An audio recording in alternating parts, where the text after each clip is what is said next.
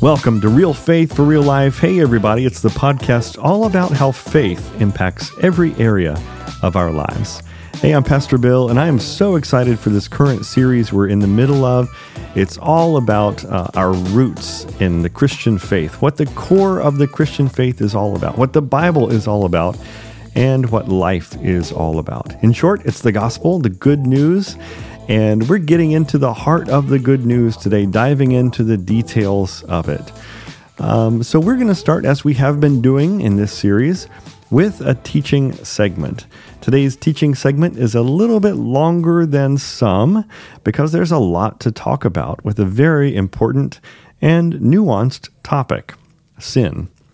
After that teaching video, I'm excited to have a special guest on today's podcast to discuss how it applies to our lives. So make sure you stick around to the end, and uh, I'm excited for this episode. I hope you are too.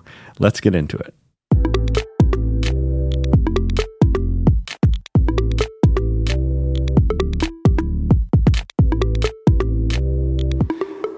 Welcome to part three of our series, I Believe. We've been studying what we believe, as helpfully summarized in the creeds and confessions.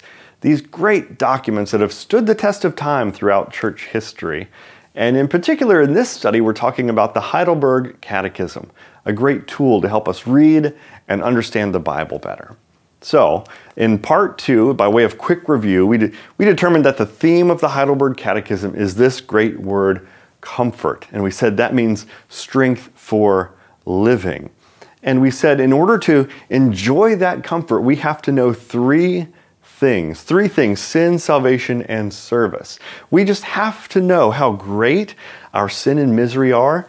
And how God delivered us from that sin and misery, and then how we are to live our lives in gratitude to God for that deliverance sin, salvation, and service. We have to know the gospel in order to enjoy comfort and find strength for living.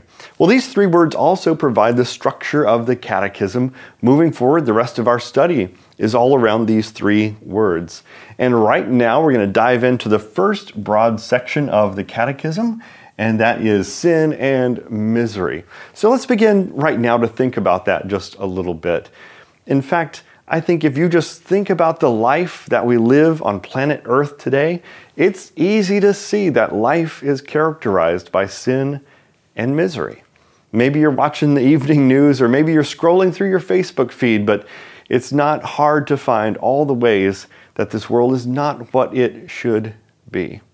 One of the books I was reading in preparation for this study put it this way a person stands on top of a water tower, ready to jump to her death. A child sobs because students in her school are unmercifully teasing her all day about the way she looks. A high schooler cuts her arms desperately, trying to feel anything. A college student starves herself to try to have control over one thing in her chaotic life. A lonely businessman spends Christmas Eve alone. A mother sinks into depression as she struggles against her abusive husband. A tiny nation becomes a battleground for one war after another. These are just a few examples. I think you would agree with me that in the present day, and indeed all throughout human history, things are not the way they should be. And further, I think we all have this intuitive sense that not only is the world in general not the way it's supposed to be, but if I'm honest, my life is not the way it's supposed to be either. And so we're going to talk about that in this study. We're going to talk about sin. Well, the German word for misery that was used here in the Heidelberg Catechism originally is an interesting word and it means exile. Now, the theological reason we are in exile is this our sin has separated us from God. And you read that in the earliest pages of scriptures how the first humans they decided to rebel, they decided to say no to what God wanted and commanded. And so they were banished from his presence. They were banished from the garden. And all of the rest of their lives was lived in exile. And all of our lives since then in human history have been lived in exile from God. Now, I think that's the appropriate picture and tone to have in your mind as we talk about this section on sin misery, exile, separation from God, homesickness, longing for things as they should be. And really, all of the things we've been talking about, all these symptoms of misery in life, they all are because we're living life in exile. So let's talk about that. And as we dive in, I want to address this question why study misery first? Why start here? Of all the things to talk about, this has got to be the least pleasant, the least exciting.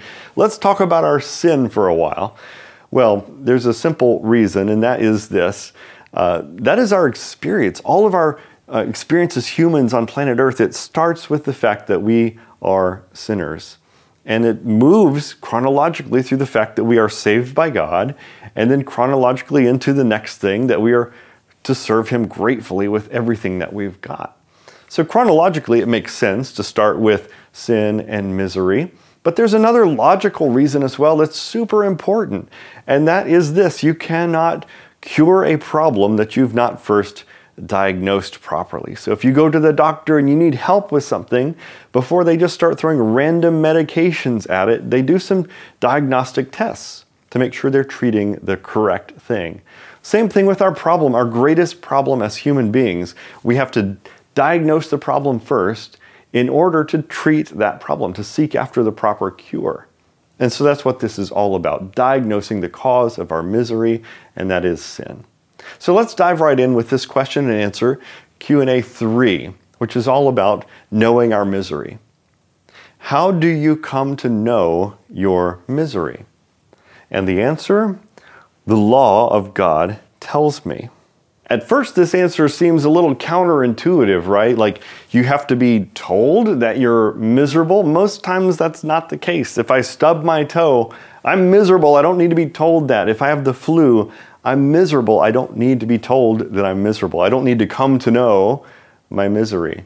However, let's think about that more deeply for a second. I think there's a distinction between feeling miserable, a miserable feeling, and performing miserably, miserable performance. Uh, most of the time, these are linked together. So if I perform miserably on a test at school and I get a D or a C minus, I also feel miserable. If I perform poorly and miserably on the tennis court, then I also feel miserable. But these are not always linked so tightly. It is possible to be ignorant of how miserably you're performing. And so that's why it's important to make this distinction.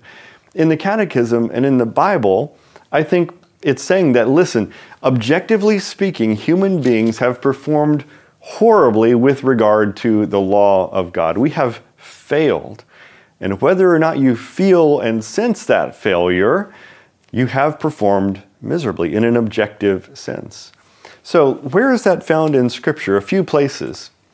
In Romans 3:20, Paul says, "Therefore no one will be declared righteous in God's sight by works of the law; rather through the law we become conscious of our sin."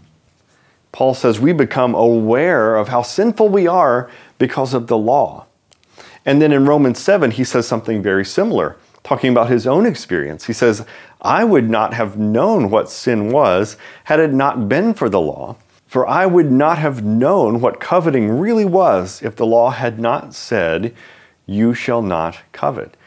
And so, what Paul is getting at here in Romans 3 and Romans 7 is that one of the roles the law plays in our lives is showing us our sinfulness. Theologians call this the use of the law uh, as a mirror. In other words, we can think of the law serving a few purposes. One of them is like, it's almost like it's a mirror. So imagine that you are about to go out into the world and to church or to your job or to school or wherever, and you think you're well put together, you think everything's tucked in, you think every hair is in place, but you haven't looked at a mirror yet, and no one's charitable enough to tell you that you've got something wrong. You're just not aware of that. Well, you need to look in the mirror before you go out into the world. That's the bottom line, so you can see what you look like. And, and Paul is here saying the, the law is kind of like that mirror. It's like a perfect mirror. And when you look into it, you can see that you're falling short of what God has asked of you. The law is like a mirror. So what is this law? Great question. Q&A 4 addresses that. Question, what does God's law require of us? Answer, Christ teaches us this in the summary in Matthew 22, 37 through 40. You shall love the Lord your God with all your heart and with all your soul and with all of your mind. This is the greatest and first commandment. And the second is like it you shall love your neighbor as yourself.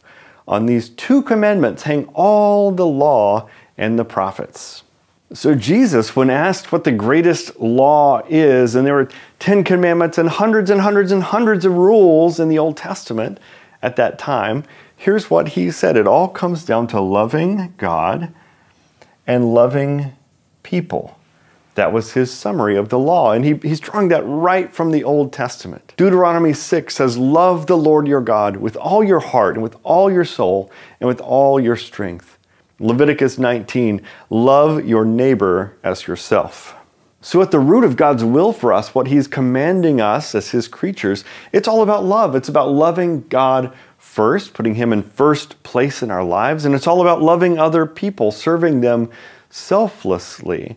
And if you think about it, doesn't that make sense? I mean, think about all the misery we talked about just a few seconds ago, and how they wouldn't exist if we really loved each other well. Would people be bullied if we loved well? Would teens be cutting themselves? Would people be considering suicide? Would people groups be oppressed and repressed?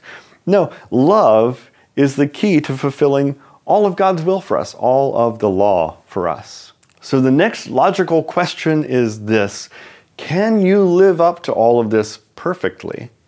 The answer no. I have a natural tendency to hate God and my neighbor. That's a surprising answer. Most of us uh, wouldn't use a word like that. We'd say, Yeah, I fall short. I don't love perfectly 100% of the time. But the Catechism says this you actually have a tendency, not just that, but to actually hate God and to hate your neighbor. In other words, you've come out of the womb despising God and running away from Him and disobeying Him and not caring about the people that He's created. Now, listen, if you're brave enough to make that confession, which is true, you're not alone. Even the writers of Scripture have said it themselves. This is John's testimony, 1 John. If we claim to be without sin, we deceive ourselves, and the truth is not in us. If we claim we have not sinned, we make him out to be a liar, and his word is not in us. And this is easy to see when you think that sin is not just commission, it's also omission. So sin is committing a transgression, it's stepping over a line. God has said, do not do this. Here's a boundary. And we step over that. We do it all the time in the way we think, in the words we speak, in the actions, the things we do. But sin is more than that. It's also omission. It's falling short. It's missing the mark. It's not doing the things God has asked us to do, to love well and perfectly 100% of the time. We fall short all the time. In Romans 3:23, Paul said, "For all have sinned and fall short of the glory of God." Genesis 6:5, the Lord saw how great the wickedness of the human race had become on the earth, and that listen to this, every inclination, the, the way your thoughts are angled, every inclination of the thoughts of the human heart, uh, they're only evil all the time. That's the extent of sin. God says. Titus 3 3 At one time we too were foolish, disobedient, deceived, and enslaved by all kinds of passions and pleasures. We lived in malice and envy, being hated and hating one another. That's the description of life lived in sin. If we're born with this natural tendency to hate instead of love, the next question is obvious. Did God create people so wicked and perverse? Did He create us this way? Answer No. God created them good and in His own image. That is, in true righteousness and holiness, so they might truly know God their Creator, love Him with all their heart, and live with God in eternal happiness to praise and glorify Him. So this Q&A gets at a really important theological guardrail, and that is when we talk about sin, we have to be very careful not to say that God is the author of sin, because he is not. Look at the scriptures, 1 John 1. This is the message we've heard from him and declare to you God is light. In him there is no darkness at all, and he created perfectly as well. Genesis 1 26 through 27, God said, Let us make mankind in our image, in our likeness, so that they may rule over the fish in the sea and the birds in the sky, over the livestock and the wild animals, and over the creatures that move along the ground. So God created mankind in his own image. In the image of God, he created them. Male and female, he created them. So the picture the Bible gives us is that this perfect God created us perfectly. You know, we were not created wicked and with sin, but we were created in the image of God, which means some a, a, few things. It means first we were to reflect the virtues of our Maker to the world that He created. We were to be His image bearers. Uh, you might say that like a son is a spitting image of his father. You might look at my face and see a little something of my dad in me. And it was to be the same with God. We were to reflect our Father. And also that we were to govern on His behalf. Psalm 8 puts it poetically You've made them, you've made humans, that is, a little lower than the angels and crowned them with glory and honor. You made them rulers over the works of your hands. You put everything under their feet all flocks and herds, and the animals of the wild, the birds in the sky, and the fish in the sea, all that swim the paths of the seas. Isn't that beautiful? The, the Bible's story is that a good God created a good world and good people and gave them a really important task. So that is our origin story, spotless origin, created good by God. So the question remains if, if this sinfulness doesn't come from God, where does it come from? Well, the next question and answer addresses that. Uh, then where does this corrupt human nature come from? Answer the fall and the disobedience of our first parents, Adam and Eve, in paradise. This fall has so poisoned our nature that we are all conceived and born in a sinful condition. So we're, we're beginning to get into some really important doctrines now, but some really difficult doctrines as well. To say that we are all conceived and born not as blank slates, but in a sinful condition. That's really difficult for us to accept. We don't want to you know, think I'm just a mindless member of the herd of humanity, but I have some agency, I have some choices here. Well, listen, before we get into what the Bible teaches about this, I just want you to use a little bit of common sense and observational powers here. Think about the course of human history and ask yourself the question why is it that other than Jesus, every person who's ever been born has ended up sinning? And sinning big, by the way. I mean, the story of the world is the story of people doing horrible, evil things to each other throughout all the different centuries, throughout all the different cultures.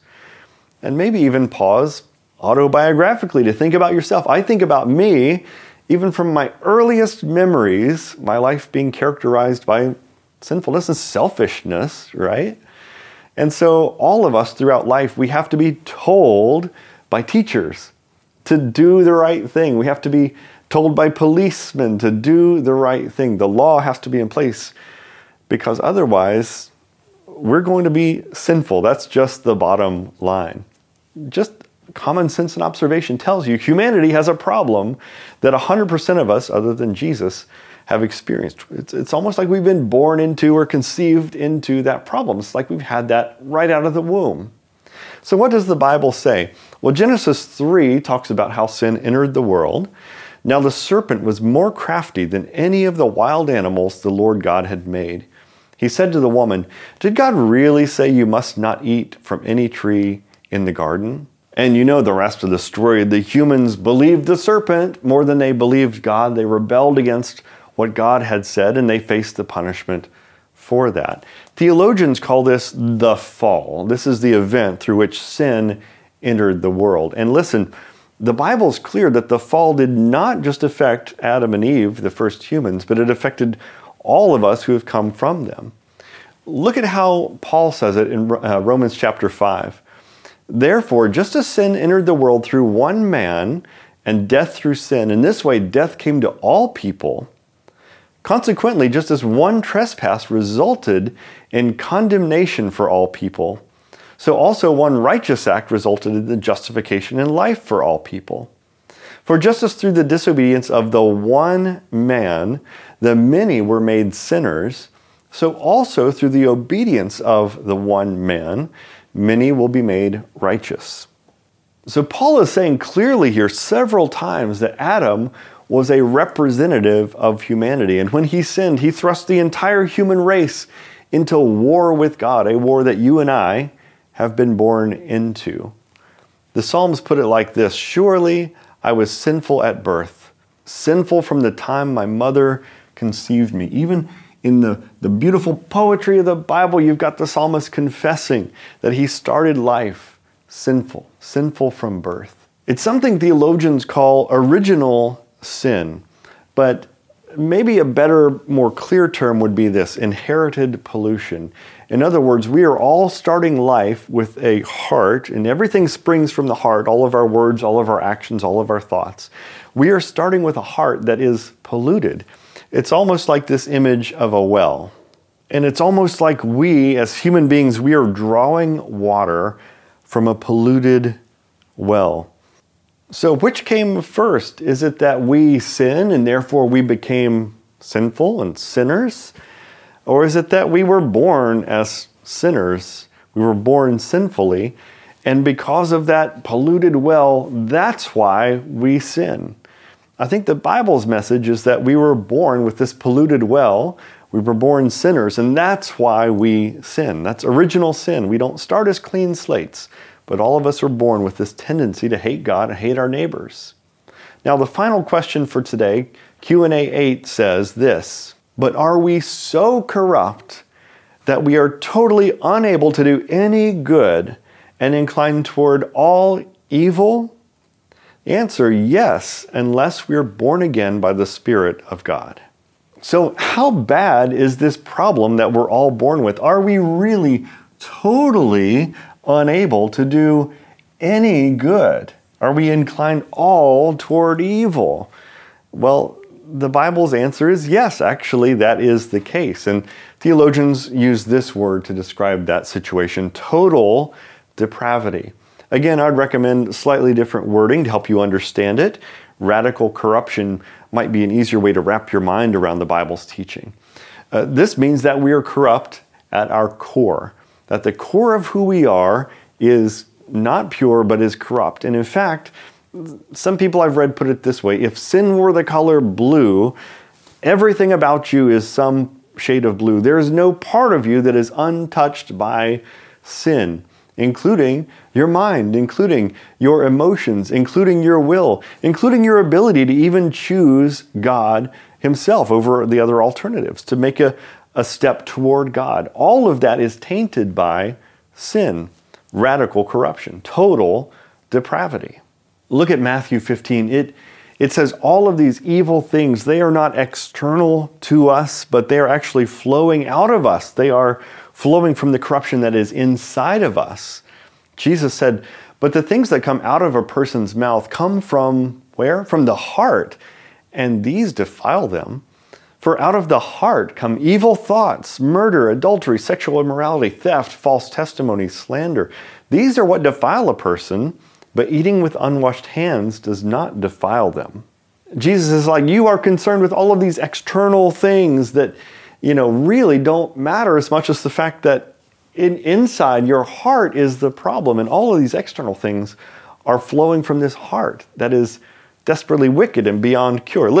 That's what Jeremiah says, right? The prophet in the Old Testament says the heart is deceitful above all things and beyond cure. Who can understand it? That's so different than the world tells us, right? The world's message is follow your heart, trust your heart, trust your feelings. The heart is basically good. And the Bible warns us listen, the way you're born, do not trust your heart. It is sinful. You are sinful at your core. Total depravity here. And then a final verse for today's session, Ephesians 2 1 and 3. Again, this fundamental verse to helping us understand our sinfulness. As for you, you were dead in your transgressions and sins, by nature deserving of wrath. And that takes us to where we'll pick up next week that sin is not a small issue, it's not a tangential issue, but in fact, God, because He's holy and just, has to punish sin. We'll pick up there next week as we continue our study. Thanks for being with us.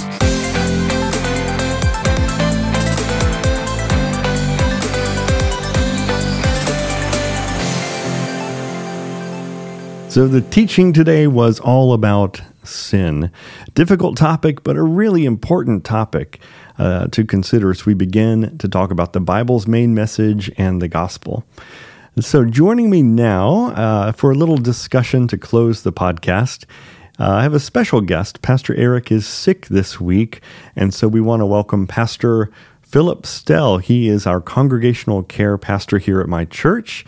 And man, Pastor Phil, you have a great voice for podcasting. Yeah, great face for radio this show. That's a great way to start. So, Phil, to guide our discussion, we're going to use questions, discussion questions that we've written and given to our small groups here at the church who are going through this study with us. And we want to use these discussion questions so everybody listening to the podcast can also benefit from them and even use them for discussion. So I'm going to ask each question. We're going to pause for a brief moment and uh, and then talk. But during that pause, hey, if you want to hit pause on your podcast player and discuss these questions with the people in the car with you or in your living room, that would be great. All right, let's get right into question number one. Why is it important to diagnose humanity's problem correctly? Do you think that most people know the trouble that they're in? And so now we'll just pause for a moment, discuss if you'd like, and then we'll chime in in just a few moments.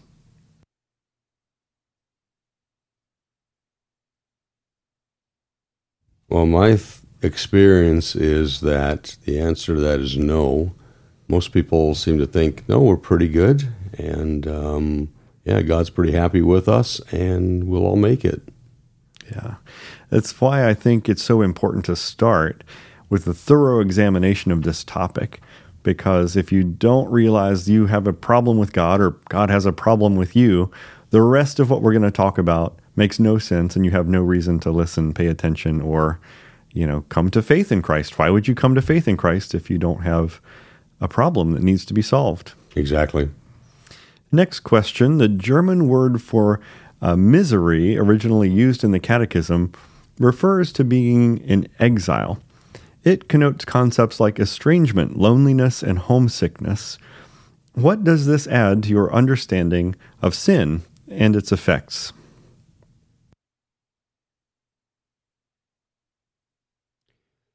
I think it adds a lot, Bill, when you put this in front of us and uh, extended, expanded the, the notion of misery and both the estrangement with other people, the loneliness, we're all by ourselves, homesickness. We wish that we were elsewhere. And all of those things realize that uh, we are uh, miserable.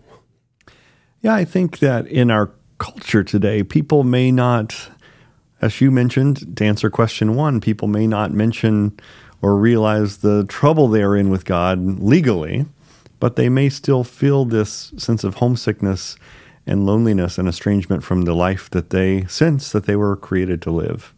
And so, in that sense, in today's day and age, in this culture, speaking with people about misery may be even a better connection point than speaking with them about uh, sin in a legal sense, although it's very true. Question three What role does the law play? Making us right with God or making it clear that we're not right with God. How does this affect your view of the scriptures? Well, when we read the law, then we're reminded, oh, and we think, oh, whoops, I think I missed a beat there. And then if we don't have that put in front of us, then we think, no, we're doing fairly well. Yeah, yeah. Theologians would say that the law has three uses in the lives of Christians, and we'll see all three uses as we proceed through our study here. Um, for extra credit for people listening who want the free seminary education, this is the second use of the law, and it's a tutor to Christ. Uh, for the unbeliever, the law serves as a teacher of how sinful we really are and how much we need to be saved. So that's one of the uses of the law. All right, so question number four the Catechism says the law reveals our need for a Savior, but instead of immediately listing the Ten Commandments, it instead uses Jesus' summary of the law, love. Why do you think it was written that way? Well, I think that's the some of the genius of the catechism. Because if we put the Ten Commandments, thou shalt not, thou shalt not, for a number of them, then we can kind of check that off. I haven't made any graven images like you were saying on Sunday. I haven't this, that, and the other. But when it talks about love and saying we need to love God with our whole heart, mind, soul, and strength, and our neighbor as ourselves, we think, uh, I'm not so sure I can check that box and then it makes us realize the depth of our of our problem and the the extent of what God is looking for from us. Yeah. So it's effective to go to love first. It's also good, I think, because uh, that would make the first part of the catechism really long and really depressing if you throw the Ten Commandments and the explanation of each commandment up front. It would take you a long time before you get to salvation and maybe the authors of the catechism said we don't want to uh, we don't want to do that. We don't want people to despair for so much time right up front. So i think very wise that they've done that on multiple accounts. All right question five. When a person is born do you think they're a blank slate? Are they inclined toward good evil or neither? Is it hard to accept the catechism's teaching that we have a natural tendency to hate god and people? Well, I think when we first hear it, then we recoil. We say, No, I'm not that way.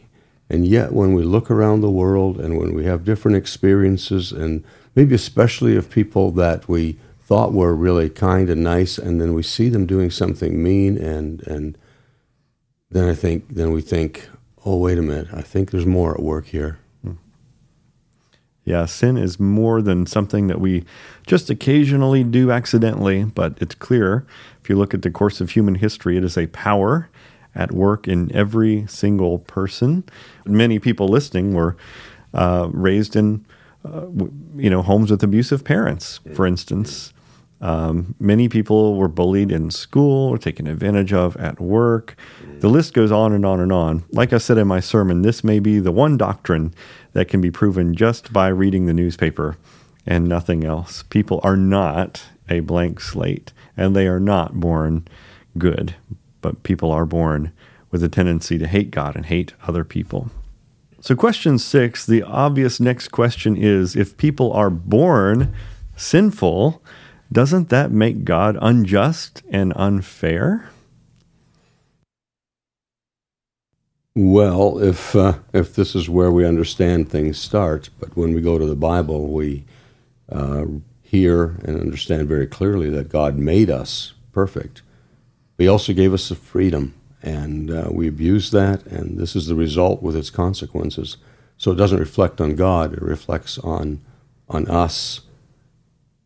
Yeah, and we mentioned that very clearly in the teaching part of the podcast. God created us good. The first humans chose to rebel, chose to go their own way. And uh, now we are all born with this predisposal, this inclination toward sin. And so, a kind of related question then if, if we are born with this predilection to certain types of sin, and if those things we're born in, it feels very natural to us to do them, doesn't that mean those things are right? I think I hear that argument uh, used a lot these days. God doesn't make junk, and this is how I feel, and this is what I do, so therefore it must be right. And that is uh, um, an aberration of what the Bible teaches, because it says, no, we have been born with a sinful nature, and therefore our inclinations go the wrong way. That doesn't make it right. Yeah, I think we all are born desiring um, things that are wrong. Mm-hmm. Um, we're all born greedy. We're all born selfish. if we all did what feels right to us all the time, um, that would be that would make for a horrible world and horrible relationships. Mm-hmm. Um, so that cannot be the marker that we use to judge whether something is right or wrong. If it mm-hmm. feels right to us, or feels wrong to us. The Bible's teaching on original sin actually, to me, that's one of the main implications and applications here is that we cannot use that as our yardstick. What we were born feeling is right or wrong, but we have to go by what God has revealed as is right or uh, wrong. So, next question then is sin really that bad? Is it something we can overcome? Can't people just choose to do good? Um, well, if all of our if all of our thinking and our feelings and, and everything are tainted um, by our sinful inclinations, even if our thoughts are tainted, we are we don't will not even know what the right thing is to choose. Sorry, you and I had an interesting email exchange this week Yeah. about total depravity, Mm. and you were saying you prefer a slightly different term. I prefer the word uh, pervasive uh, depravity. Um, total depravity suggests that we are totally, absolutely evil through and through. And, uh, you know, that's absolute depravity is actually a theological term that we use to describe the devil and his cohorts. But what we're trying to say is that every part of our being, our thinking, our feeling, our, our actions, our will is infected by sin. Uh, so it's pervasive rather than uh, a total write off. Yeah, yeah. And that, like you said earlier, affects our ability to think correctly, mm-hmm. to have correct motivations, to even seek after God.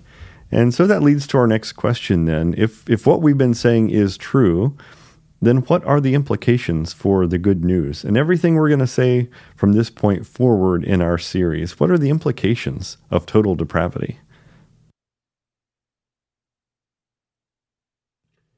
Well, it means, well, as the scriptures say, that we are dead in our sins, so that doesn't give us much hope because we can't do anything. Um, we are we are sinful and in every aspect of our being, so it means that somebody, something needs to come from the outside and do it all for us. Yeah. Dead people need more than self help. Self help is the primary approach to everything in our world today. Yeah. Uh, a little advice, uh, you know, some, some tweaks to make to your life to make it better, and you'll be all right. And if we really get the doctrine of total depravity, uh, we know that's not going to cut it. The, the greatest problem that humanity faces needs a radical, um, totally different kind of solution, a solution that brings us to life. And we're going to begin talking about that more and more as this series proceeds. Thank you for filling in today on the podcast today, Pastor Philip. Well, thank you for inviting me, Bill. This has been fun Yeah, it is fun. and on the spot. All right, we'll, we'll, we'll have you on again. All right. And thanks everybody for listening. Uh, we'll see you again next week.